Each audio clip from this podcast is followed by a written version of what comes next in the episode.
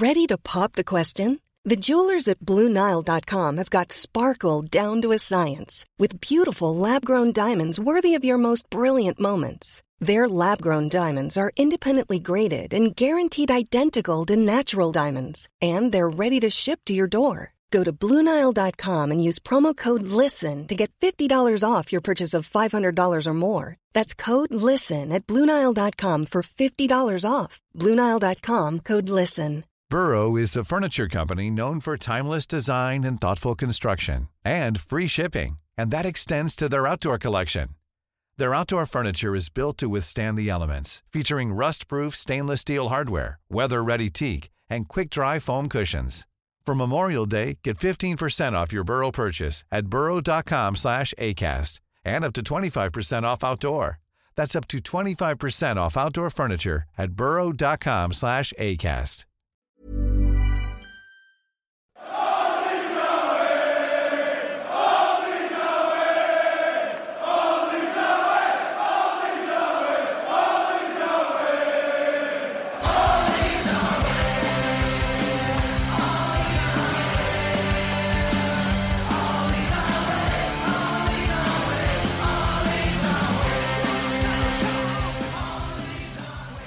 Hello and welcome to All Stats Aren't We, a podcast in which Leeds fans cast their combined eye over goings on at Elland Road, giving scrutiny to the underlying statistics and tactical footings at work at Leeds United.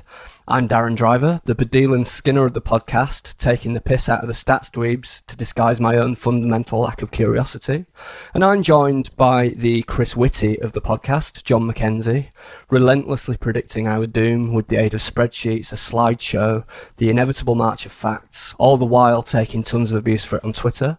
And finally, the Marquis Smith reading the classified scores of the podcast, drawing a list of numbers in the hinterlands of coherence.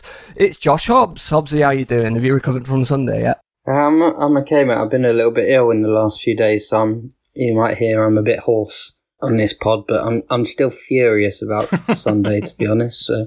I'm, I'm, I'm really not surprised. And what, what particularly is making you vent your, your spleen with the most venom? I think the thing that's most annoying me is seeing people saying, but it almost worked, as if somehow, as if that means we didn't completely get the approach totally wrong in the second half. Like just just because you like people who listen to this podcast or read anything that we ever write, I hope that you don't just think that results mean that it, the the plan has worked or like you might have got away with it, but it doesn't mean the plan has actually like played out and worked properly because whatever England were trying to do in that second half, it didn't work.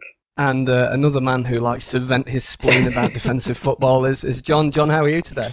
Do you know what? I'm not sure if I'm going to be able to last this whole podcast without a cold shower with Hobbsy's husky voice and, and anger. It's really doing a lot for me right now. Um, but hopefully, hopefully we'll get through it. Well, I'm doing really well, mate. Yeah, sorry, I, I really did um, unleash a bit there. So um, I'll try and calm down again. I hope you've got it out of your system now. So we'll just have a quick talk about some news. And s- some wag has written on here that Kiko Casilla has officially fucked off, and that wag was me.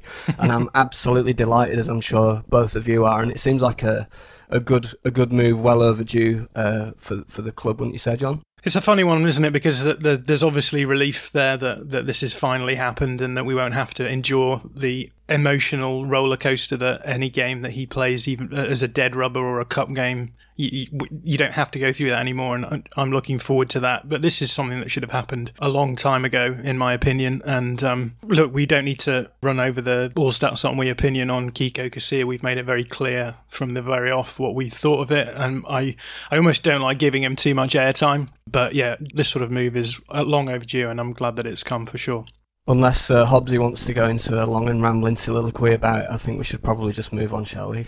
Let's move on, yeah. So it seems that there are a number of, of names on the table for who will um, who will take that, that spot. Um, so what what are the names that we've got flying about, Hobbsy? There's Freddie Woodman, who is Newcastle goalkeeper, been on loan at Swansea. Watched him a lot at Swansea. I, I like him.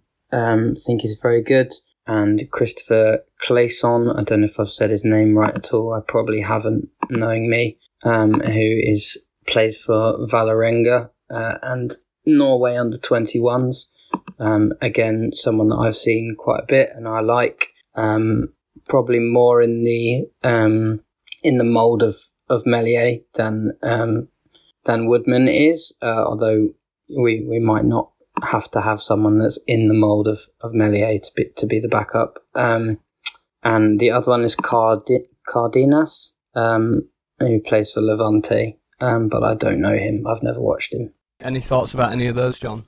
I refuse to talk about goalkeepers at the best of times, so I'm not going. You're not going to get any predictions for me. The only thing I will say is that Freddie Woodman was in goal for the Pablo goal, right against Swansea. Is that right? He was, yeah. So I already have a lot of affection in my heart for him. That's all I'll say. What about you, Darren? You're the you're the goalkeeper expert here. Definitely not an expert, but um, I had a look, a, a, good look at the Norwegian lad whose name I've immediately forgotten. Um, yes, yeah, thank you. Um, and I spent about maybe maybe 25 minutes, 30 minutes looking at him yesterday because uh, I'd, I'd, not seen him before, and he, he looks good to me. I think I think there are some definitely some parts of his goalkeeping that that could do with improvement. I think you know perhaps his handling might not be as secure as it could be. I think. But I, I do think he's got a lot of strength. I think his his ability to, to, to, to clip that kind of 40 to 50 yard ball out to the wings with his left foot looks really strong. I think his positioning looks really good.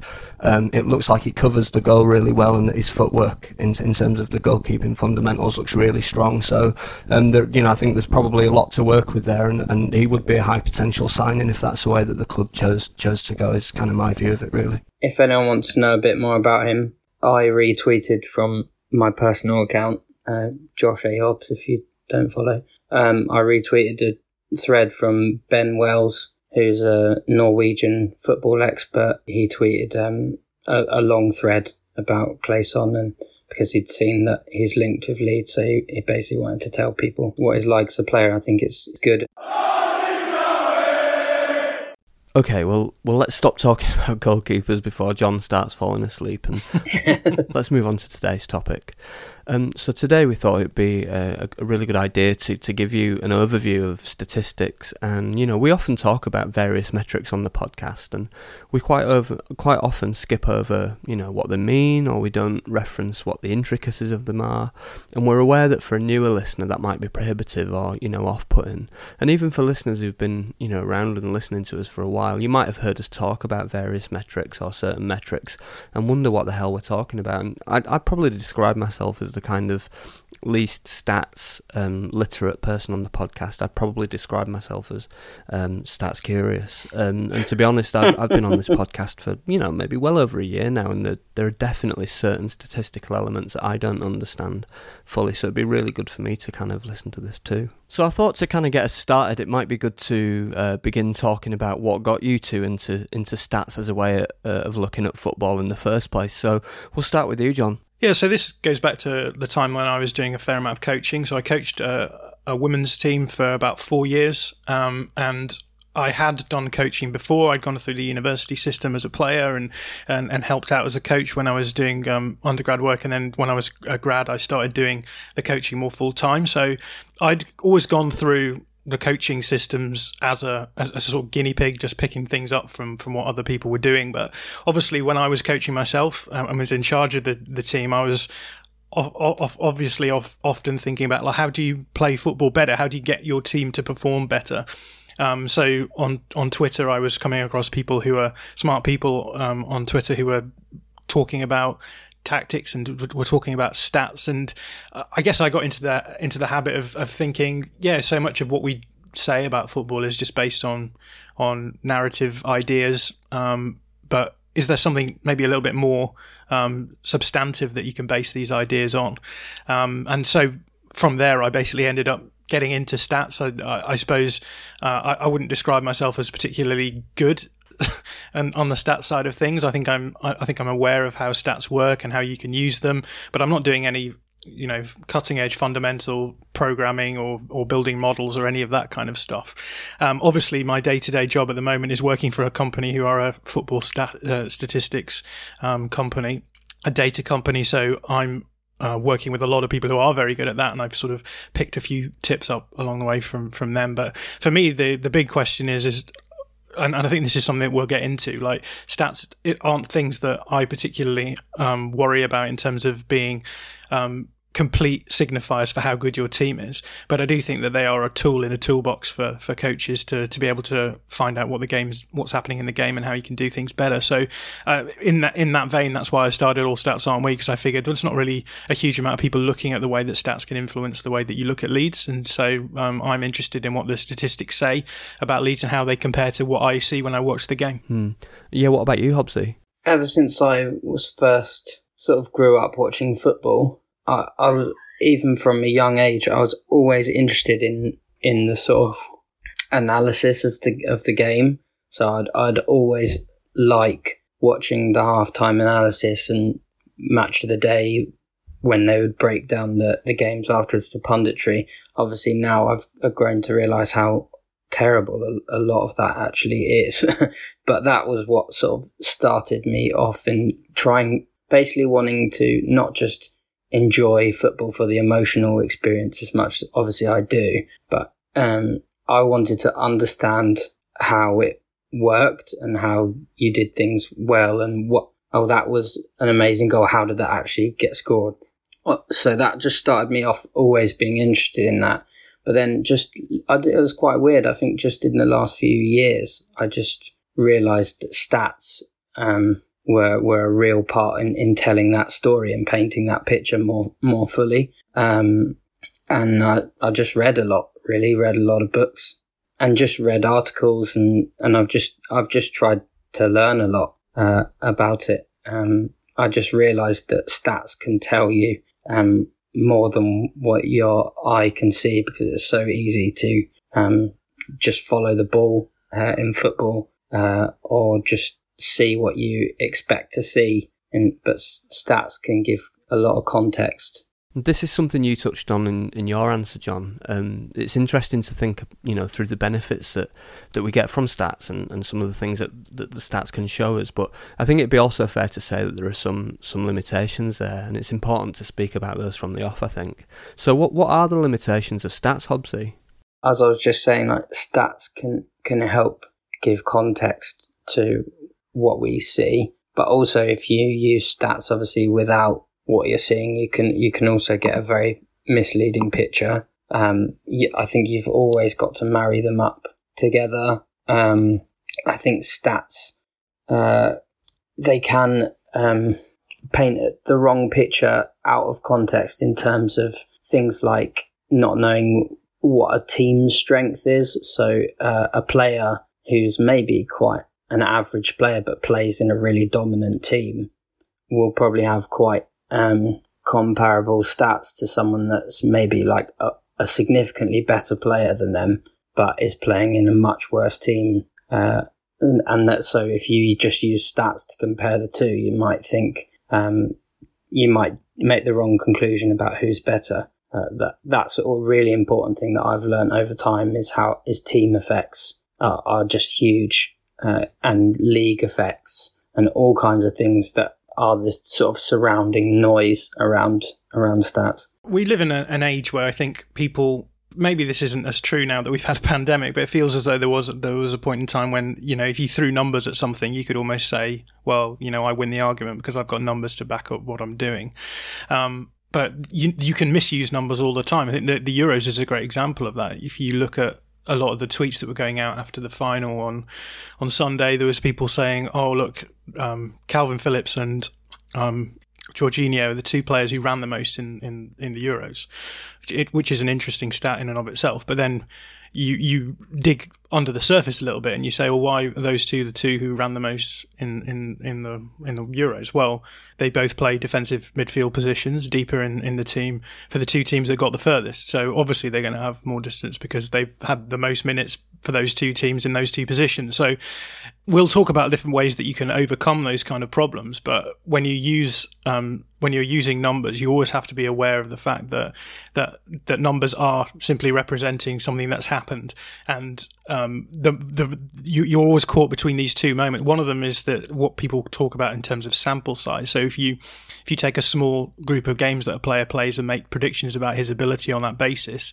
then you're running the risk of of just taking a sample that maybe that player played really well or played really badly in. Um, maybe a couple of games. Uh, you, can you really tell anything about the, a player's numbers from that? But at the other, I guess at the other end of the spectrum as well, you know, football has a sample size problem in that you need a really big number of uh, you need a really big number of games in order to be able to make statistical um, statements. But football doesn't really work in sort of big number ways either. Like Leeds at the end of last season, Leeds overperformed their defensive metrics in the last ten games to the tune of about ten goals. That means like in the last ten games, the underlying numbers suggested that Leeds should maybe have conceded one goal fewer per uh, one goal more per game than they actually did when it comes to next season, it's unlikely that that trend will continue. Um, and so when we're talking about big sample sizes, you you also have that problem. So how do we talk about a, run of form that maybe is ten games long um, when when we're looking for, for bigger numbers as well? So so there's those those two things to take into account. And I think the other thing is um, we use a lot of big words on this podcast, but this th- this word is often used to describe football um, and and the analysis of football, which is stochastic. Football is stochastic, and stochastic means that largely football is a, a random sport. Things happen in a largely chaotic way, but in such a way that you can actually make predictions about things. But because it's such a small um, scoring game, then you know things can happen. Like teams can be lucky in a game and, and, hold out for ninety minutes and get a single goal and and win. Like England could have won the Euros if they'd have scored their their penalties. And you know the, that that is basically the long and short of it. We use statistics to try and make the picture a little bit clearer, but that doesn't mean to say that the underlying reality is any anything like predictable in in the ways that we might want it to be. So you just have to have all of these things in mind when you're looking at, at the at the, the, the numbers, and we're we're simply using numbers to say. I have this idea about football, and the numbers seem to suggest that this might be this might be true, or this might be false, or there might be something wrong with the way we're looking at things. So it's an interpretational thing, even though we're using numbers, and people seem to think that using numbers means that you've got the right or wrong answer. It's it's much more of an interpretational thing. Mm. Yeah, we should also talk about confirmation bias and, and stats, shouldn't we, John? Yeah, I mean, I'm always aware of when we're using data and when when any um, specific club focused team is doing that. There's always going to be a tendency to try and make your players look better. Um, so I, I, guess one of the reasons why I've I've developed a bit of a um, a, a, reputation for being negative is that is that I always try to avoid that. So I, I try and uh, look at the numbers and think, right, how can we read this in a negative way? Because there's going to be plenty of people out there who will be reading it, uh, the data in the most positive way possible. So um, confirmation bias is just simply a shorthand of, of saying that when when you go out looking for things and and you know you you want to say I don't know, a certain player on the Leeds team is brilliant, and so you look through the data and you ignore the, the, the, bits that aren't really that good or suit your argument, and then you latch onto the things which which do. Um, and I guess that's something that we generally try and avoid. But it's important to say as well that we're we are all going to be biased in certain ways. Um, it is interpretational, as I said, so you can't really avoid that. So you've got to you've just got to try and tread the line between thinking that you're being objective and realizing that you will be subjective um, inevitably. well, obviously, if you could uh, stop smirking because I said the word absolutely again, it'd be good if you can, you know, maybe take the next question. So, um, how widely do you think stats are used within the football industry? Um, and, and how do analytics departments work within the broader run of the football club, I suppose?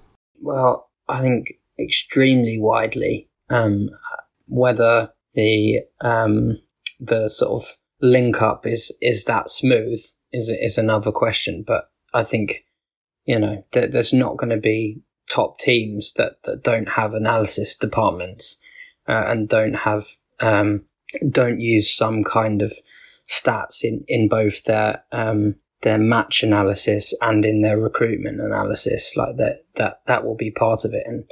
We know that Leeds um, are um, customers of multiple um, multiple stats um, companies, data companies. They're they're customers of Analytics FC. They're public about that. Um, they're customers of StatsBomb. They're they're public about that too.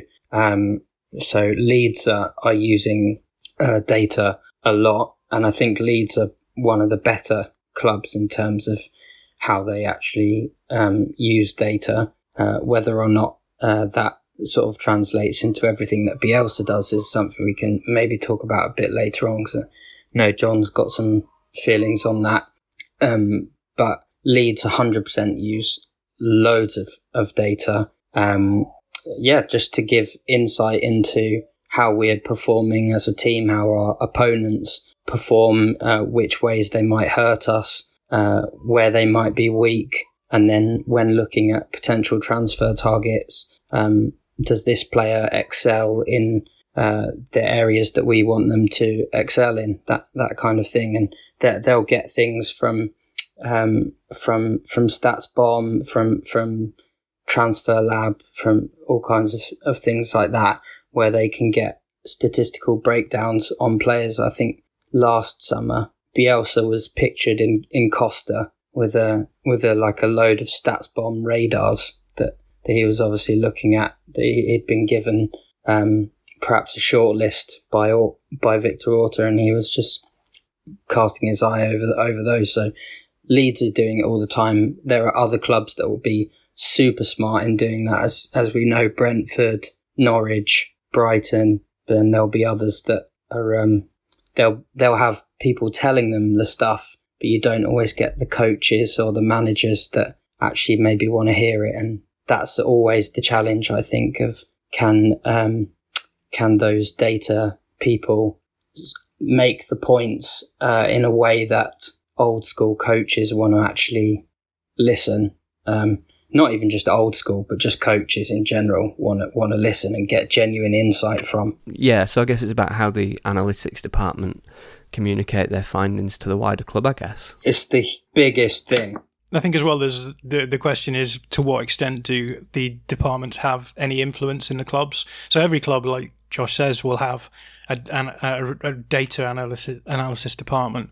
The question is going to be how integrated into the full system is that? Because obviously, a data analysis is a relatively modern phenomenon, and football clubs have been around for a, a long time. So you get a lot of clubs where they just patch on a data analysis department on the side, and they are there doing good work and they'll pass their work on. But because the club is still being run as it was 20, 30 years ago, it's just sort of put to the side. It's not taken seriously. And the, the thing about clubs like um, Brentford and, and Norwich is that those departments are fundamental to the running of the club. The club is structured around the smart running of, of, of, a football club, and so they those guys have a lot more of a say in it. So my question is always like, if you're supporting a club, like what what is the role of the analysis department in the running of the club? Are they simply on the side, stuck on the side, there because I guess you have to sort of have due diligence and say, well, yeah, you know, we've got a, a data analysis department, or are they actually looking at the, what, what the processes of the club are, are, doing? Are they involved in the recruitment processes? Are they talking to coaches? Are they is, is there any communication between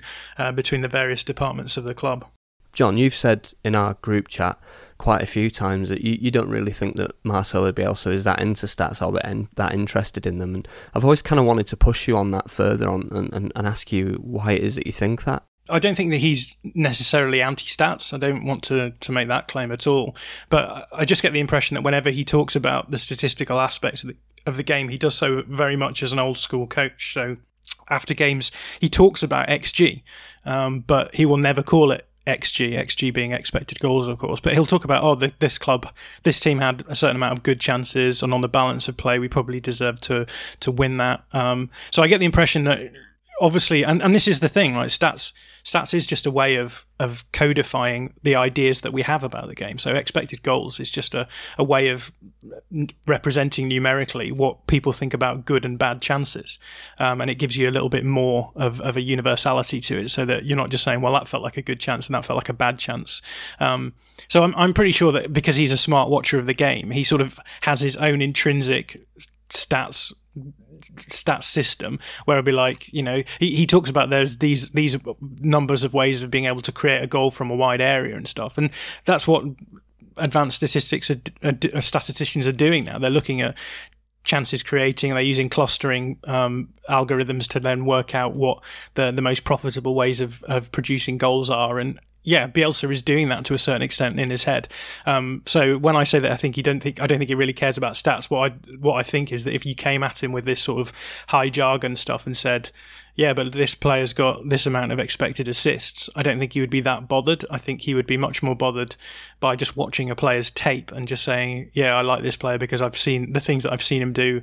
Um, you know, I like, and I think that's that's what it comes down to. Stats is a really good way of aggregating huge amounts of information into small numbers, so that you can say this person's got um, 7.8 expected assists last season. Now, what does that mean? That means that if you actually go back through the tapes and look at all of the assists that that player made, they would total up to this amount of expected goals. And like that's that's that's good. That's useful because no one in their head can think a, a, an entire season of of chances and and then quickly top them top them up. So all that stats is doing there is just putting a number on something that you're probably already intrinsically thinking while you're watching the game and allowing you then to to codify all of these all of these events down into into shorthand numbers where you can say this amount of tackles or you know this amount of pressures this amount of um, headed aerial duels won which you probably would have a sense of. If I said to you no, talk to me about Liam Cooper and his heading game. Like, do we think he's strong or weak? And, and most people, I think, would would if you went on these these various metrics and you asked them to guess, would probably be fairly close. I mean, we will talk a little bit later about the fact that we often overrate how good players are at certain things, but um, that's all that stats is doing. It's, it's simply codifying these numbers, uh, these events that we see on, in a season, and, and making it easier for us to assess how good a player actually is. Okay. Let's start to go over the individual metrics that, that we think are useful. So, before we really dig into this, though, we, we should mention that we'll be using the phrase per 90 a lot um, in this episode, and, and we do use it in our podcast in in general. So, so Hobbsy, why do we do that? Because it's the most fair way of, of doing it. So, you, you need to have a, a big enough sample size uh, to do per 90. So, maybe like seven full games, between seven and ten full games, I think you can get a sort of a fair um, sample size for, for per 90. But otherwise, you can end up, you just end up with the players that have played the most minutes um, coming out the best uh, in, in a lot of the stats. Um, but if you do it in per 90, then it's um, that that's sort of aggregating it the same as, as for everyone if a player's got 10 tackles and he's played 10 games, then he's got one tackle per game, so one tackle per 90. Whereas if a player's got 10 tackles and they've played 100 games, then they've got 0.1 tackles per 90. And if you were to compare the two of them, you'd say, well, they both got 10 tackles. Whereas in reality, per 90 minutes every game, you'd expect one of them to get 10 times as many tackles in uh, as the other one. So it's just, just a way of making sure we're working to some kind of average so that we have a good way of being able to balance comparisons between players. So, a question I've been thinking about a lot since I joined All Stats is this. If Marcelo Bielsa's Leeds are playing well, then then what should be the metrics that we look at to, to kind of quantify that? What is it that you're keeping an eye on, John, when you're looking back over the data from a match? I'm always going to say off the ball stuff because I'm a firm believer that the the real upside that we get from Marcelo Bielsa is that we have a, an, an off ball system, an out of possession system, which is fairly unique and gives us a big upside against other teams as well. So usually the first thing that I'm going to look at when I'm going to FBref after a game to find out what's gone on in a game is is usually the uh, the the the off ball stuff. So yeah, I have a bit of a soft spot for that. But I'm sure Joshua will talk a little bit more about some of the on on ball stuff that Bielsa gets us doing. If you think of uh, the Brighton games, I don't think anyone's going to try and say that Leeds played well in the Brighton games. Our, big problems, obviously, our XG for in both those games was rubbish. Certainly in the in the first game against me, I think it was our lowest in the season. Probably was in the, in the away game as as well. But our, our huge problem in that game was progressing the ball. So normally with Leeds, you, it's Luke Ayling will will have really high uh, progressive passes and progressive runs but Leeds were really struggling to get the ball forwards down down the wings because of the way that uh, Brighton set up. So I'm often looking for is Luke Ayling doing what I expect Luke Ayling to be doing? So are, are his progressive runs and his progressive passes high? Um, is is Bamford getting getting a good number of uh, touches in the box? That that will tell you that our attack's working, uh, even if maybe we're not getting shots off obviously because that's the other thing you want to see that we're getting shots away. You want to see that our our um, xG is is high and our xG against is is low. Those are the sort of the really basic things that could tell you that we've performed well. I don't think it's necessarily so important just to look at things like possession or anything like that because I think possession numbers can can mean sort of nothing. Ready to pop the question? The jewelers at BlueNile.com have got sparkle down to a science with beautiful lab-grown diamonds worthy of your most brilliant moments. Their lab-grown diamonds are independently graded and guaranteed identical to natural diamonds, and they're ready to ship to your door. Go to Bluenile.com and use promo code LISTEN to get $50 off your purchase of $500 or more. That's code LISTEN at Bluenile.com for $50 off. Bluenile.com code LISTEN. Burrow is a furniture company known for timeless design and thoughtful construction and free shipping, and that extends to their outdoor collection. Their outdoor furniture is built to withstand the elements, featuring rust proof stainless steel hardware, weather ready teak, and quick dry foam cushions. For Memorial Day, get 15% off your Burrow purchase at burrow.com slash ACAST and up to 25% off outdoor. That's up to 25% off outdoor furniture at burrow.com slash ACAST.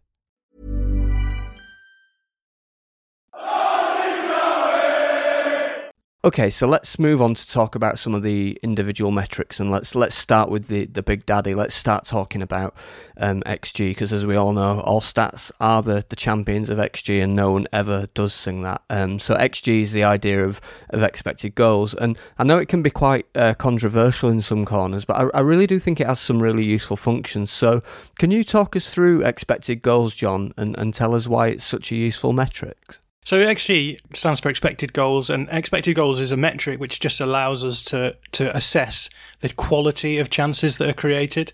Um, so you know, you'll have seen on the TV when the Euros are on that sometimes a little box in the bottom corner flashes up and it says this team had seven chances, three of these were on target. Um, XG just allows you to put maybe another layer on on that data. So if both teams had seven shots, three on target, how do we know who probably had the better chances? Well, what we do is we we build a model. Uh, we take all of we take thousands and thousands of data points from from a number of seasons across a number of leagues, and what we say is let's look at all of the chances that have been taken in that data set. Um, let's look at various variables. So you can look at things like where the shot is taken from, which is the most important thing with XG. But you can also do other things like you can look at whether the ball's in the um, in the air when it's hit, whether it's a header, whether or not it's um, there's defenders in front of you, where the goalkeeper is. You can you can make however big your models you want to be. Um, you can add more and more variables to them, and well, all it does then is that you then take a ch- uh, shot uh, from a game and then you plug it into your model and say, based on our model with all of these thousands of data points of all of these examples of chances, what percentage likelihood was has this shot of going in? Given the same variables in place, so location, uh, whether or not it's header, the height of the ball when it's hit, got a defensive structure in front of them, goalkeeper positioning, etc. Um, and it will just pump pump out a number. So, for example, uh, a decent chance would be I don't know 0.4 xg, which means that in 40% of the chances, uh, 40% of the time, you'd expect that chance to be scored uh, in a comparable league um, with comparable players according to the league average. So. Um, that's that's simply all it is. It's it's it is uh, it is pretty basic. You can argue all you want about different models, and I think sometimes people get confused because they assume that XG is a is, is going to just spit out a, a consistent number every time. But obviously, there's different models. Some models have more or less variables. Um, StatsBomb have, have started introducing more and more variables into theirs to try and get it more and more, um, uh, try and get a more and more um, accurate figure. But at, at, the end of the day, that's what, what you're trying to do. Then is say, well, we know that these teams have had this amount of chances, but let's tot up the the um, the xG of these. So let's say you had four chances at 0.2, then your overall xG is going to be 0.8, which means that in that game if it was played an infinite number of times, you would expect it to have, uh, you would expect 0.8 goals to be scored. Um, again, caveats about small sam- sample sizes. We we shouldn't really be using XG models to um, to try and judge who deserved to win a game because 90 minutes is just uh, is is just not big enough really. But what you can use it for is over the course of a season, you can say this team weren't putting up enough expected goals, or this team were overperforming their expected goals, so they scored more goals than you might expect, uh, and that might indicate that maybe a team isn't quite as good as they they look on paper. Um, and inversely, you know, a team might concede fewer goals than you expect them to, and you, you might have questions about whether or not that's a um, that's a trend that you might continue to see. So that's that's what expected goals is. It's just a way of assessing chance quality and trying to work out, you know, the odds of goals being scored on the basis of that. And Hobbsy, are there any bad or you know maybe less than optimal uh, uses of expected goals? Would you say you get those times where people just uh, assess a player's quality based on just one single shot xG of like, oh, I, I can't believe it. He, he's he's missed uh, he's missed this absolute sitter that was 0.9 xG from from five yards out or whatever. Either you know that Raheem Sterling one in the Champions League against Lyon uh, last not the season just gone, but the one before, and people being like, "How is this not even like one xG? Like no no one could ever miss a chance like this." Um, but obviously, it happens that you get these freak examples, and it, it happens. Um, I, we we all do it. Like we fall into it ourselves. I, I know I did because I I, I specifically remember um, Helder Costa missing a chance uh, in the uh, Wolves game, which we drew. Uh, we lost one 0 and he he got a chance right in the last minute, and I was sort of really trying to defend him uh, when when he missed this chance. Um, there's people saying, "Oh, he's got to score, he's got to score that," and I'm going, "Oh, it's only 0.2 xg," and so and it's like it, it's a bit pointless um, trying to defend uh, a player or attack a player based on just one xg number for a shot. Like he maybe yes he should have done better with that, but also I, the point that I was trying to make is that you've got people saying like this is an inexcusable miss but statistically it's it's missed way more often than it's scored is what I was trying to say. Um, but and that's what it does my head in when you listen to co-commentators saying, "Oh, X player has to score when he misses a header from ten yards out when he's like at the top of his jump," and you're like, "Come on!" Like expected goals says that that that chance is scored like ten percent of the time and you're telling me he's got to score it. Like, so you, you don't want to use single shot XG analysis, but also at the same time, you're like, well, this can also tell you that you might want to um, understand a little bit more when when you're saying players must score and one of the things I've noticed that I'm quite interested in is that, you know, during a game, quite often I'll head over to Infogol um, to find out the XG of the first half or, you know, maybe at, the, at full time to have a look at the chances. But when it comes to recording the episodes, the review episodes, you know, we'll use the FBref XG values. And, and it's fair to say that the, you know, the values can be wildly different. And I was wondering if you could explain to us, you know, why this happens. Why are there such big discrepancies between what, what someone might see on Infogol and what someone might see on FBref or, or another provider? As John was saying, you get sort of more complex models, and FBref uh, uses StatsBomb XG model, and they they are the industry leader um, in XG models. Um, they they use more um, variables in, in theirs than anybody else. I think Infogol is primarily location based, not very much else. Uh, it's probably got a couple of other variables in there, but not very much else. Whereas um, the StatsBomb model accounts for whether the keeper is like on the floor at the time, all kinds of things like that. Like they use proper like freeze frames, so they know how many blocking defenders are, are nearby or what yeah what how high the ball was in the air at the time.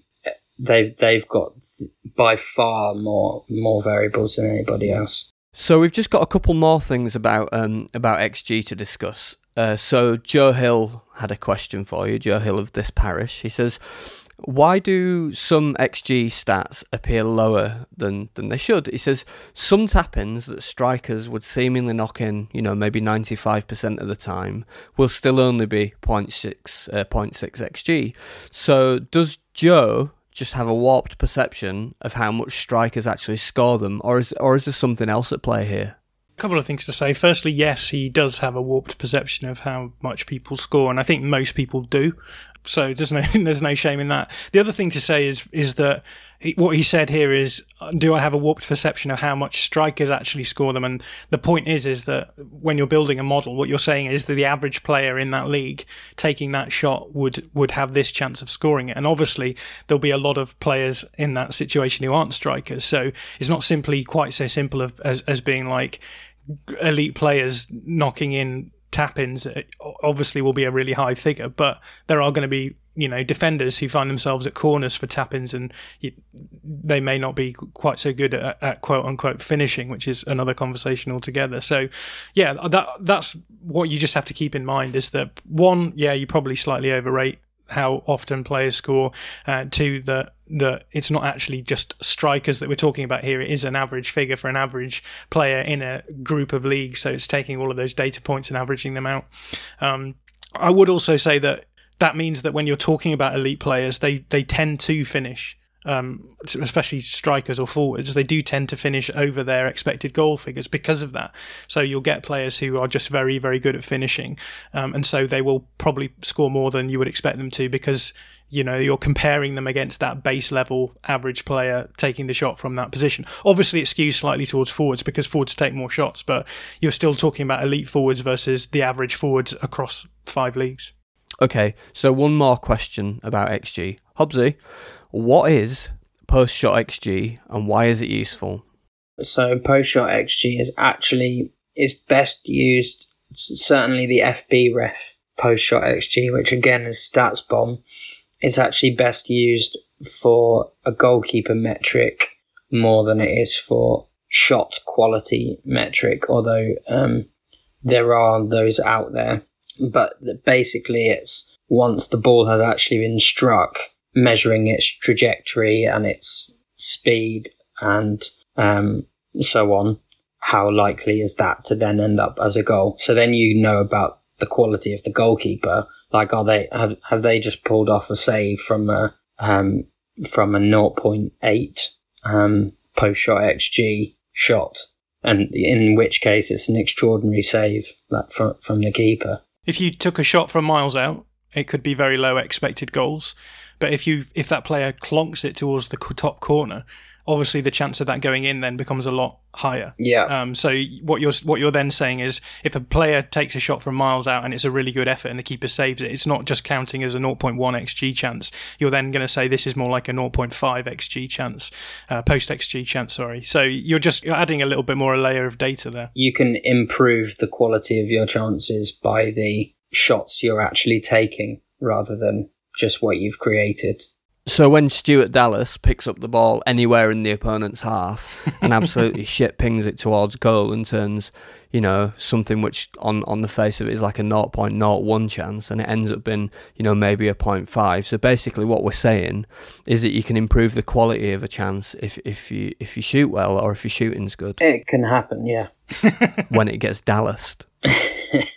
So we'll um, quite often talk about variance or, or regression to the mean on our channel, John. So could you um, explain to us what what that is and, and why it matters? I said that word before, stochastic, which means that something that you're analysing has a level of chaos to it, but also enough order that you can actually make predictions off the basis of it. And so, for me, variance and regression sort of fits into that into that mold. Which is uh, another word that you'll hear statisticians use a lot is noise. Uh, and noise basically means you know when you have small sample sizes, you you could maybe have a big gap between your various data points, and uh, you know if you're saying is trying to work out if a player is good at a certain metric, and you only have like three or four data points for them, they'll they'll likely be spread apart apart and it's hard to tell which one is going to be the most representative. And so, um, when we're talking about variance or regression, what we're talking about is just adding more and more data into the, the sample size and, and getting a clearer picture of where things are at. Um, I mentioned before that Leeds uh, overperform their defensive expected goals, so their expected uh, goals against to the tune of about 10 goals in the last 10 games. Um, now we can argue until the cows come home about whether or not that's simply um, a reality of the fact that Leeds were maybe uh, breaking the model a bit because they were defending in a certain way that only allowed smaller chances to be created. And yes, you invite a lot of big, cha- uh, a lot of chances, but if they're smaller xG chances, then um, you know 10 0.1 xg chances is is obviously much less likely to be to equal one goal than one one xG chance in that sense. Um, but the point remains that actually a lot of, and I've been following statistic analysis a statistical analysis of football for a while, and I've seen this happen almost invariably. That whenever a team comes out and overperforms or underperforms expected goals in terms of one way or the other, or the defensive side of things, people always say, "Oh, does this mean the model isn't good enough?" And then the next season, that team always then reverts closer to what you might expect from them. So with Leeds, we've talked about that overperformance of um, expected goals against. Um, the question is, will that carry on next season? Um, and when people talk about regression, what they mean is that actually if you if they were to carry on playing the way that they were playing, you would expect that the the number of goals that they can see to probably go up a little bit from what it was last season. Yeah, exactly. So for for Leeds, we don't know how that how their xG against is going to look uh, next season yet. Like we we may fix some of the issues that that we had last season, but it's what yeah. John's point is obviously if we don't and we carry on defending in the same way, even though a a lot of people think, well, we, we hugely improved our defending second half of the season. Some of the underlying numbers say say otherwise, and, and that could catch us up uh, if, if we don't improve the, the performance level there. So essentially, Leeds could play the same way next season and finish a couple of places lower. Yeah. Despite the fact that their numbers are looking exactly the same same way. So it's just when we're talking about variance, we're talking about that. So you just have to assess a team's um, performance over the course of a season and say, okay, we've we've probably overperformed a little bit here. What would it have looked like if we'd have underperformed if just by pure luck a few things went the wrong way?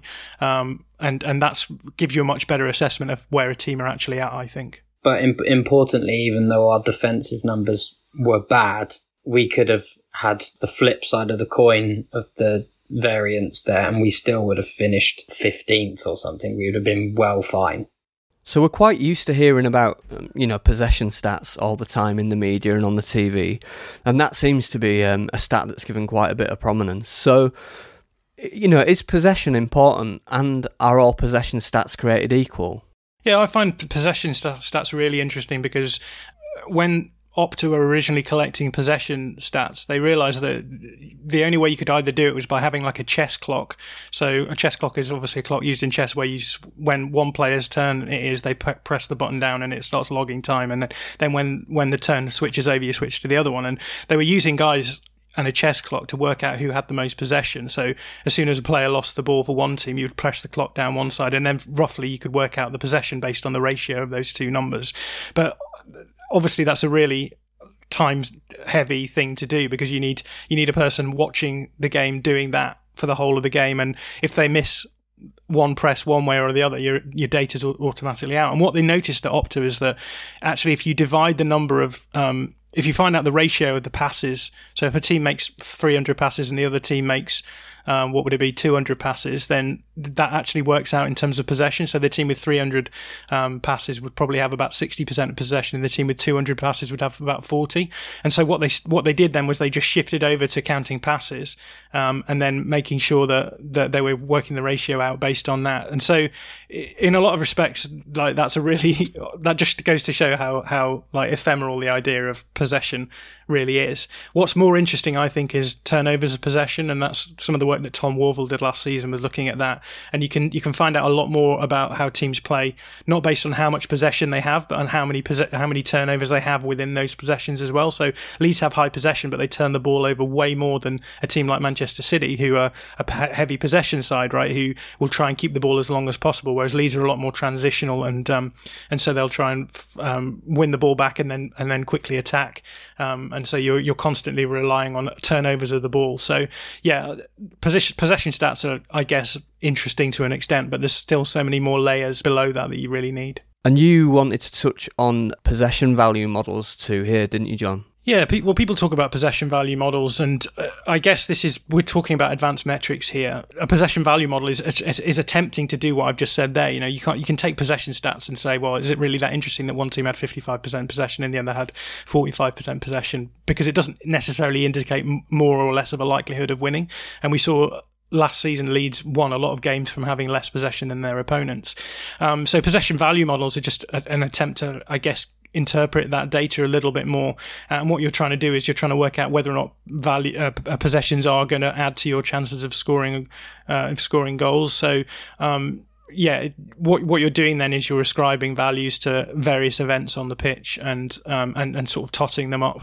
Um, and uh, Josh should really talk about this because he's more of, a, an expert on this sort of stuff. But what you're doing is you're you're ascribing values to possessions so that some possessions are more valuable than others. If you possess the ball near the goal, obviously you're more likely to score there than you are than if you're possessing the ball at the back. Um, and there's there's other metrics that have been built up. So things like expected goal chains, and what they do is they they basically look at an expected goal um, value for a for a chance, and then they work it back all the passes from there and give everyone that that amount of xG. And then if you do that for a whole game, you can say, oh look, this centre back has a lot of xG, which they initiated the first pass on.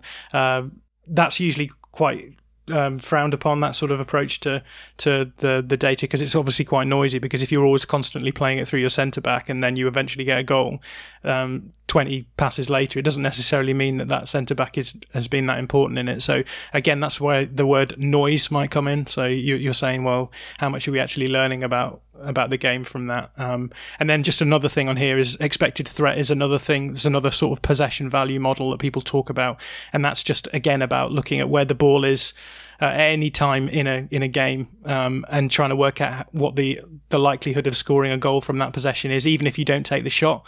Um, so there's also non-shot xG models as well. So they're basically saying sometimes you have a, the ball in dangerous areas and no one gets a shot away. That isn't recognised in expected um, goal data because it only takes actual shots at goal to, to, be important. So all of these very complicated sounding models are literally just ways of trying to give values to certain game states where the positions where the ball is and say this meant that this team was more likely to win than the other team. So um, that's where the, that's the next step that that these models are sort of being taken on. So do we um get a game state klaxon there, even though it was a slightly different context in which you used it. Yeah, it was slightly different. Just to say, when we're talking about noise, I think what we mean and what we're talking about is any factor that makes the things that we're trying to look for or, or trying to see less obvious. Is that right? Yeah. Yeah. Okay. So, um, once you've got possession of the ball, you've got to do something useful with it. So, Hobbsy, tell us about some of the more useful um, ball progression statistics. I mentioned earlier about progressive runs um, and progressive passes. Um, obviously, progressive runs, you can sort of measure that in a couple of different ways. So you can just quantify how many runs a player's made. So uh, Luke Ayling has made five progressive runs in this game, or it could be he's made um, uh, he's progressed the ball for 300 yards uh, in this game, and and then you could go, well, he's progressed the ball 300 yards via five different runs. So you've got different um, levels to it. Um, and then there's d- different ways to sort of break that down uh, further as well with um, progressive passes. So um, not just ha- sorry, I should actually say what a progressive pass is. So just us, I didn't do that. But um, there are various different um, uh, definitions for progressive passes, but the sort of generally accepted one is a pass that um, moves the ball at, I think it's at least 10 meters uh, closer to the opposition goal uh, than it was initially, and it can't start from within your own defensive third. So centre backs can get a, a lot of progressive passes, and in fact, quite often defenders progress the ball more than than anybody else because basically the whole field is in front of them. Um, however, um, they can't just boot it away from their own box and that be counted as a as progressing the ball. So it can't be. But that that's that's their way of trying to not get noise into into ball progression there when it's just actually really a clearance. Um, but yeah, then you have things like um, passes into the final third,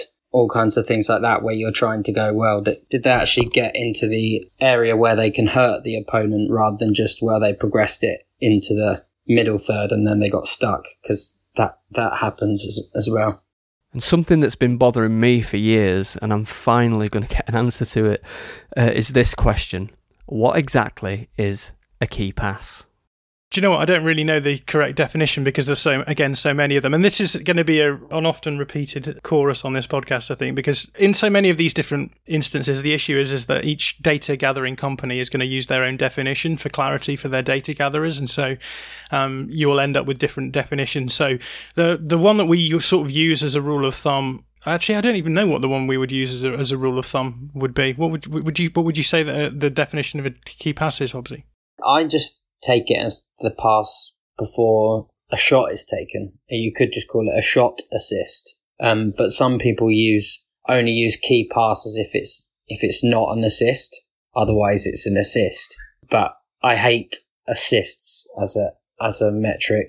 I don't think we've put this down on, on here, but or maybe we have because of talking about expected assists. But tell us why you hate assists, Hobbs. I mean, this is literally the first time I've ever heard you mention that.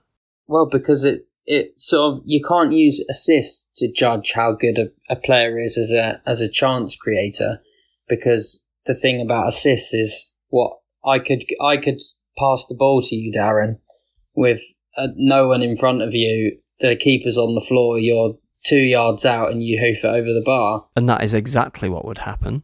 I don't get an assist for that. Whereas with expected assists, I I just got a 0.8 XA for that for that pass. So then we can actually see how creative I am. So we've moved on here um, to the idea of shot creating actions and expected assists. I think. Yeah, sorry, sorry, I jumped, I jumped in there, but it stems from that whole thing of what's a key pass and mm. so on. Yeah, I, I, guess the the problem with these these sorts of metrics, then assists and expected assists, is that what you're doing is you're adding another la- level of noise, right? Because when it, when you're talking about expected goals, you're entirely responsible for the chances that you take. Whereas when you're talking about expected assists, Stuart Dallas could play in Pat Bamford or Liam Cooper, um, and those two those two players are going to be completely different players in terms of what you would expect the the resulting action to be. Um, and so th- there is a certain level of noise in, in, in, in, things like assists and expected assists because you are relying on on other players finishing rather than your own, and so you're ascribing a level of culpability to a player that isn't really their own. So yeah, I think that's that's sort of what I would say about that. But in terms of, we, have we moved on to the shot creating actions and expected assists here? Um, uh, yeah, I'll, I'll, I'll just run through this and then Josh can can talk about them. But shot creating actions is a metric that's used on FBref, which we keep banging on about because it's a, a free resource available to everyone. So if you want to get the data on Premier League football, which Leeds are playing in, then head over to fbref.com and and yeah, it's all there. But they've got this metric called shot creating actions, which is just exactly what it says on the tin. It's any action which results in a in a shot being created. And again, that's a really good way of maybe assessing how productive players are being.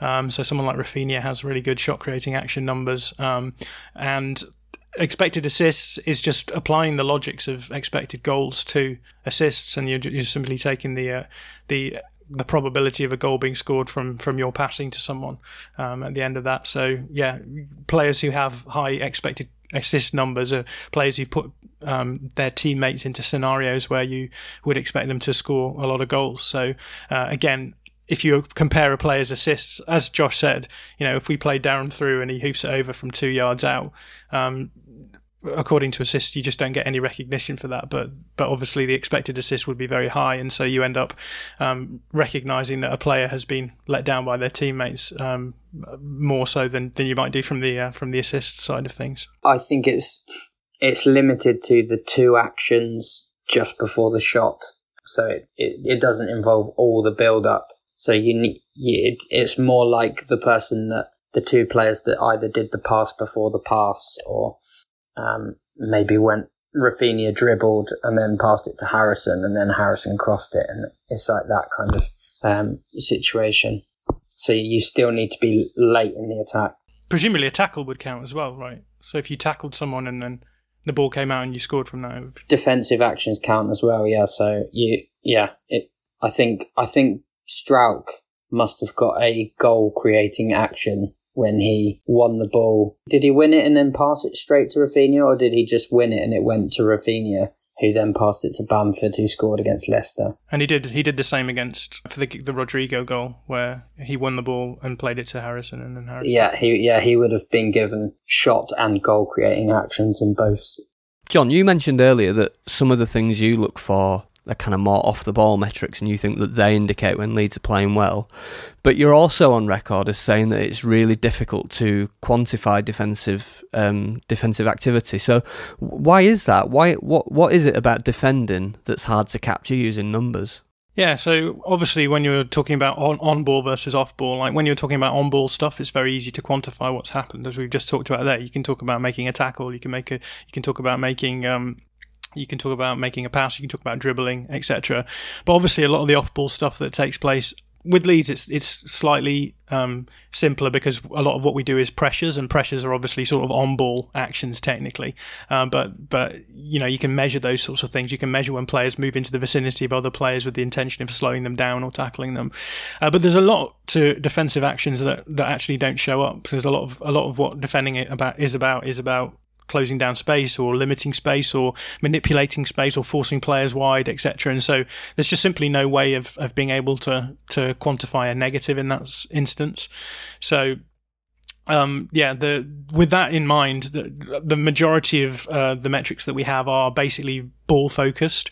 Um, and what we are seeing now, and we'll talk about this in a little bit with the when, when it comes to the future, is how do we start quantifying those those sort of more spatial elements? How do you work out whether or not a player is good at shepherding um, players wide? And I, this shows up really well for Leeds because if you look at um, players who are very proactive defensively, so players like Liam Cooper and Diego Llorente, they'll show up well in the stats because they're making a lot of on ball actions in that sense, uh, or ball oriented actions. Whereas if you look at players like uh, Pascal Struijk, who is a lot um, less, a lot more passive, I think, in the way that he defends, he'll show up a lot worse. So, what do you do? Do you look at those the metrics and say, well, clearly Llorente and Cooper are better defenders than than Struijk? You may want to do that, and I'm sure there's a lot of people who do want to do that. But um, the the, the, the problem is is that you're not really quantifying the stuff that, that Struijk does well, which is shepherding players wide, which is um, holding ground, which is reading space and, and, anticipating where where the ball is going to be. Now, inter- interceptions does that to a certain extent, but you obviously want a little bit more of a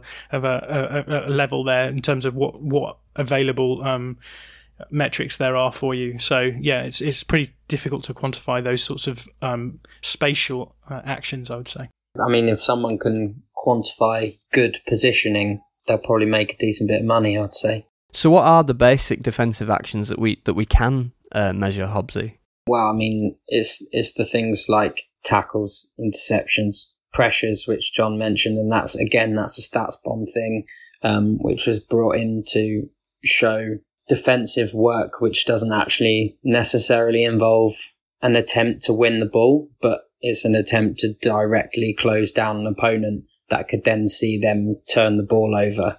Um, so Patrick Bamford, he might not make a load of tackles, um, but we know he's getting through a, a, heck of a lot of defensive work, and he's putting up a high a high number of pressures. Um, yeah, your your classics like your um, aerial duels, uh, aerial duel win percentage, so we can know does a like does a player not just um, contest a lot of aerial duels, but actually do they win the ball a lot in the air? Um, those kinds of things that I think people would be a lot more, they would just know them.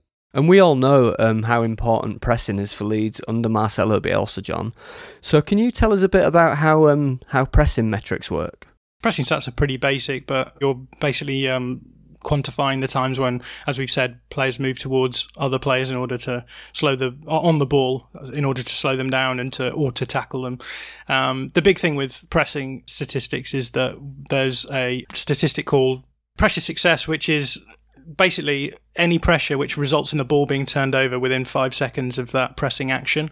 Um, the problem with that is when you're talking about pressure success, is that you're indicating that what you're attempting in every pressure is to win the ball back within five seconds, which isn't always the case. So teams that are maybe marking in a mid, mid block or low block, it may not be the case that they necessarily want to win the ball back immediately in that in that in, from that possession um, um, or that pressure attempt. What you could be doing is forcing a player into a wide area where you're then going to spring a spring a, um, a pressing trap or something. So you, you do have to be careful with with pressing stats. Um, and I think that that we talk about this a fair amount on the on the podcast. But the the data that's available is you know pressures, players that are making pressures, and and where they are making those pressures, so you can divide it into the different thirds as well, which is which is quite useful for Leeds So you can see if if Leeds are pressing high or if they're pressing more in the middle, and it sort of gives you a good sense of how the game has gone. So what what do we mean when we um, talk about pressures, Hobbsy? I think they have to come into a close vicinity of, of the opponent, and they need to um, like they don't have to attempt to win the ball or anything, but it you can tell there's a difference between just sort of lightly jogging near a player and forcing them to make an action. So they need to release the ball because if they don't, you're going to be right on top of them. It's that kind of situation. I think Rodrigo's a really interesting person to look at from this point of view because we had a lot of people criticizing us for saying that we didn't think Rodrigo was a great presser. Um, and Rodrigo puts up fairly okay, like pressing numbers in terms of pressure success. So people were saying, people were arguing, well, he makes a decent number of pressures and he makes a decent number of successful pressures. So how can we complain about his his pressing? But I think part of the problem here is that because of the way that Leeds play being fairly high um, intensity um, counter pressing means that Leeds do turn the ball over quite a bit, and and also the you're you're talking about the definitions of a, of a of a pressure, and there's times when Rodrigo will be technically given a pressure when he's chasing after a player who's who's got into space as well. So I, I do think this is an area where you need to you need to have sort of more clarity on it, and I think what what we've done with talking about Rodrigo's pressing is that we've gone through and watched all of his pressing actions from a game, and based on the eye test, have made have made those um, those qualified comments. So it's the same with everything in stats. You have to use the eye test to back up the data, and the data to back up the eye test, and and inf- allow one to inform the other. And so um, I think that's just worth saying in the in the pressing se- section at least. So what what could or should Leeds do in future with regards data? Have you got any ideas kicking around, John? Yeah, I've, I've, moved this question into this section because, like, so much of what's interesting for me about this is that Leeds are so unique, as I've said, off the ball. The stuff that they do, like the high press that they do, the coordinated press, the man marking system, that actually a lot of the, the sort of things that Leeds might be interested with respect to recruitment will be to do with how players perform off the ball. And I just don't think there's anywhere near enough data available on what uh, on what off the ball actions uh, look like. And we're going to talk in a little bit about some of the, the exciting you know, developments in in um, data analysis. And one of those is StatsBomb have developed a, a 360 system where they use what's called computer vision. Josh talked about it before, but they take freeze frames of every event that's logged in their in their database, and you can then click on it, and it will show you where everyone was positioned for those for those sorts of um, um, for the, for each of those individual events, so you can have a good sense of how close players are to one another, um, how many players are around them, and stuff. So you could, if you say you're looking for a, I guess the way that this is intended to be used is if you're looking for like a press resistant midfielder, you can you can sort of look at the way that you can look at the passes that players are making and how how players are uh, opponents are positioned around them. But for me, what's way more interesting is that we're looking for players who are going to be good uh, are going to be mobile and good at pressing.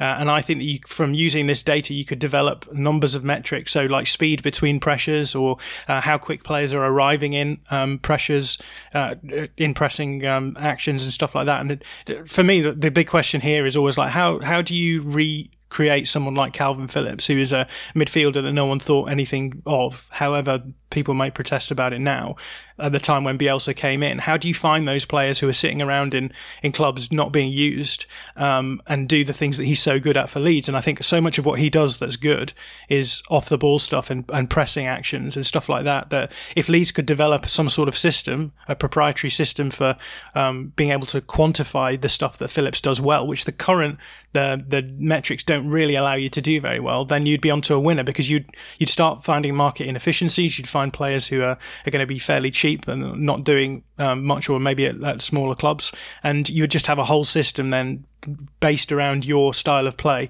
that would allow you to get to get you know increase your recruitment um, process and would probably save you money in the long run. So that's what I'm really interested in, in what Leeds should be doing. If I was Victor Orta, I'd be starting a, a, a, proprietary data gathering. Well, not even maybe necessarily data gathering, but a proprietary analysis department where we were trying to work out right what is it that Leeds do so well under Bielsa. Let's just buy those players that work in that system and keep that system going. Yeah, and when, when you say market inefficiencies, I guess what you mean by that is finding statistics that have not been exploited yet.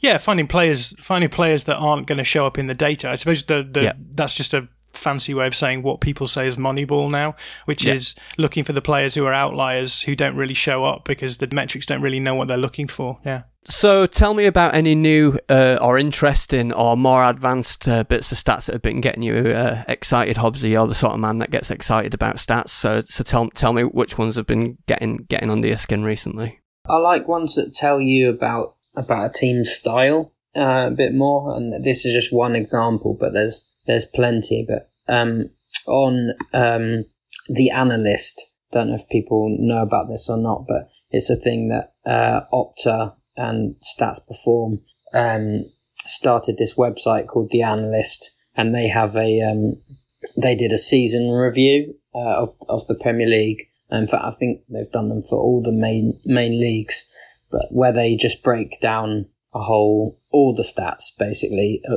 loads of different things. So the basic stats as well as some of these team stats, and um, they came up with this one called direct attacks so it's uh, the number of open play sequences that starts just inside the team's own half has at least 50% mo- of movement towards the opposition's goal and ends in a shot or a touch in the opposition box. And Leeds were second only to Aston Villa uh, in that um, in that metric. Uh, so the top four for that metric is Aston Villa, Leeds, Liverpool, Tottenham, and then Man City sit just one uh, one direct attack below uh, below Tottenham. But that essentially tells you about something about Leeds. Um, we know we know it. If you watch Leeds a lot, you know it anyway. That when we get the ball, we want to get forward quickly. But Leeds are quite a um, unique style of team where we want to have possession, we want to control the ball where we can, but also we want to attack very quickly as soon as we as we can manage to do that. So you get other teams that defend very deep and then attack very quickly, um, and then you get other teams that hold the ball and attack quite slowly. Leeds sort of have this sort of hybrid style under under Bielsa. There's lots of different things like that. I mentioned the StatsBomb 360 computer vision stuff, which is, as I said, taking snapshots of, of, of events every time you log them as a as a um, as a data point in a in a game. But there's the the big thing that that's sort of what that's saving you from doing is having to track every moment of every game and know where everyone is. That's the next step, I think, in in analytic um, analytics for football is what's called almost seems like the holy grail of of, of uh, analysis, which is tracking data. Which is tracking data is just basically taking cameras, putting it around the around the football pitch, a number of cameras, and then just logging where the ball and all the players are at any one time. Um, and so what you're doing then is you're you're able to say you're able to start making um, a, a, lot more comments about space and stuff like that. Um, so we talked before about how do you how do you um, assess a player's positioning. Um, how do you come up with metrics for that? Really hard to do. But as soon as you start doing tracking, um, in, in that sense, you can you can start saying, well, this player is is really using space well, um, because you can start using computer computer analysis to and etc. etc. to just start plugging away, finding out what's actually going on. So tracking data is the one that, that everyone is excited about um, because yeah, you're, what you're doing then is you're able to start making comments about the relationship between where players are on the pitch, and you might be able to say, oh, this defender is always keeping within this amount of distance of the of the player that they're marking, or you, you can see these two centre backs are always within this amount of distance between one another, and that's partly explaining why they're giving away so few goals, etc., etc. So it's just like adding more and more data points. And the problem is, is that obviously you're talking about huge amounts of data there, um, and so the the StatsBomb 360 stuff is designed to allow you to start doing some of those things, but without having that huge quantity of data. Because what you're saying is, well, we'll just take a, a point in time picture of what's going on on the pitch rather than having to do like every moment. So yeah, that, that that's the next step, I think. That makes a lot of sense. Um, and what metric uh, John, do you wish was available right now that isn't available publicly? Yeah, it's tricky because I think like most of the stuff that is is available and is useful, we can get our hands on. I think the probably the one thing really that that I would say is physical data, and uh, again, physical data is one of those things that Leeds fans love because Leeds always do well in it. Uh, and I think it's really important to, to sort of quantify that and qualify that by saying it's not really about Leeds necessarily doing because you know there, there, will be certain situations where running too much is a bad thing. Um, I would like to start seeing a little bit more of uh, of that becoming available, so that we can start looking deeper and seeing what it is that the that is useful or not useful about the way that players run and players the way way that players move. But we're we're seeing a lot more of that physical data, not just how far do players run in a game. Uh, it's also how many sprints are, players making, etc. How many recovery runs, and as soon as that sort of stuff is available, um, again, you're just getting another layer that you can put over the top and see why teams might be doing well. I would like to see some more of the tracking data as there are some some ways through the StatsBomb stuff that they they will start to release, but it won't be everything uh, that we'll be able to see. But with tracking data, you can really see things like uh, how many players you've taken out of the game through a line breaking pass and so on. Um, those kinds of metrics are out there if you if you pay if you pay the companies uh, for them, but for the average Joe, you, you can't get those. Okay, one final question. Uh, if having listened to this podcast, people people's curiosity isn't satisfied and they want to know more about the use of stats in football, what can they, they watch, read, or listen to, Hobbsy? There's some good stuff on the analyst, which I just mentioned. Follow people like Peter McKeever on, on Twitter. Follow people like Tom Worville. Um, he writes for The Athletic and, and does a lot of stats pieces on there.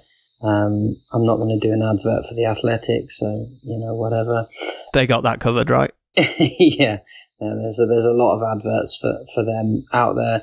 Uh, yeah, get the numbers game. It's a it's a good good book. There's plenty of other football stats books out there, but there's and there's just plenty of good Twitter accounts. To be honest, like a lot of um, a lot of clubs now have have um, fan channels like ours, and there's some really good ones out there. To be honest, some of the best ones that I follow are actually Man United based ones, but um, I know I shouldn't shouldn't say, but there are some really good ones, and they're actually very nice people. So I'm just saying. Good, John.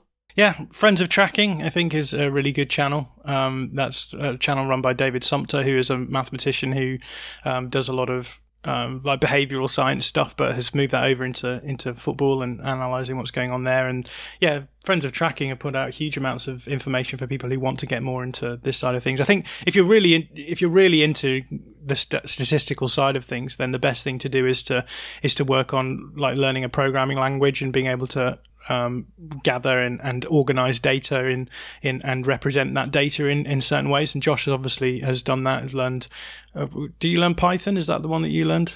Uh, yeah, yeah, I have. Yeah, I'm still um, I'm still pretty uh, reliant on a lot of copying and pasting and things like that. But yeah, FC Python um, was a Twitter account that I followed and used his website to um, to help me learn how to code a little bit. And MPL Soccer uh, is a good website with a good twi- um, Python package to help make vis- visuals. I think the important thing to say is that there's so much resources out there that if you just sort of start delving into them on, particularly on Twitter, and I can I can recommend, as Josh says, there's so many people who are very good at this on Twitter that if you if you follow them, and you pick stuff up from them, and you'll soon find other resources. There's so many resources out there if you want to really seriously get into uh, into stats, and and that's the that's the way to go. I think the the most important for most the most important thing for most people who listen to our channel who are just sort of like Darren stats curious is that you just make sure that you get into the habit of being able to distinguish between good use of stats and bad use of stats. So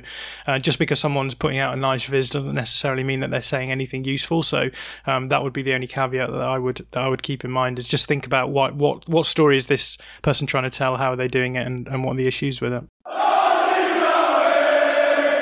Well, I think that kind of brings us to the end of, of our stats primer there, and it's been it's been great actually. I've I've learned absolutely loads during this, and, and I, I hope that the listeners have too. So thanks thanks for that, guys. If you are interested in more of what we do, then then we have got a Patreon account, and we've got some very reasonable prices and some really useful and, and interesting stuff coming up. I think we're going to be putting out some information about some of the new things that are going to be coming onto our Patreon channel soon, and there's, there's loads of stuff that, that I'm really really excited about, and I, I hope that you will be too. Um, if you like what we what we do, and, and you want to give us a review on your podcast repository of choice, please do because we they they really do help us to be more visible what we're we doing next week, John? I think we're going to do another primer, but this time on tactics next week. So do get your questions in if you've got any questions about the sort of tactical ideas that we talk about, but we never really explain very well. Do get in touch and give us those questions. I'll be really impressed if you guys manage to go as long as this one on the next one. okay. And uh, with that, I think all that there really is left for me to do is to say thank you to John. Thank you, mate. And thanks to Hobbsy. Cheers. Bye then.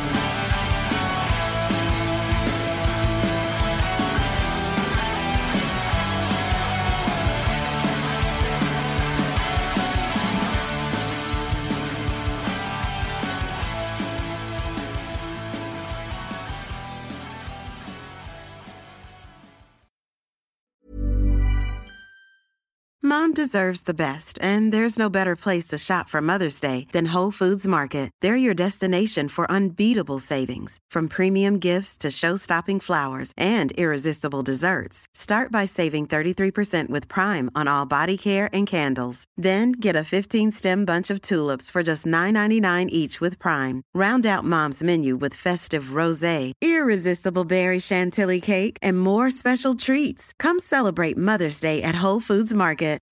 When you need mealtime inspiration, it's worth shopping Kroger, where you'll find over 30,000 mouthwatering choices that excite your inner foodie. And no matter what tasty choice you make, you'll enjoy our everyday low prices, plus extra ways to save, like digital coupons worth over $600 each week. You can also save up to $1 off per gallon at the pump with fuel points. More savings and more inspiring flavors make shopping Kroger worth it every time. Kroger, fresh for everyone. Fuel restrictions apply.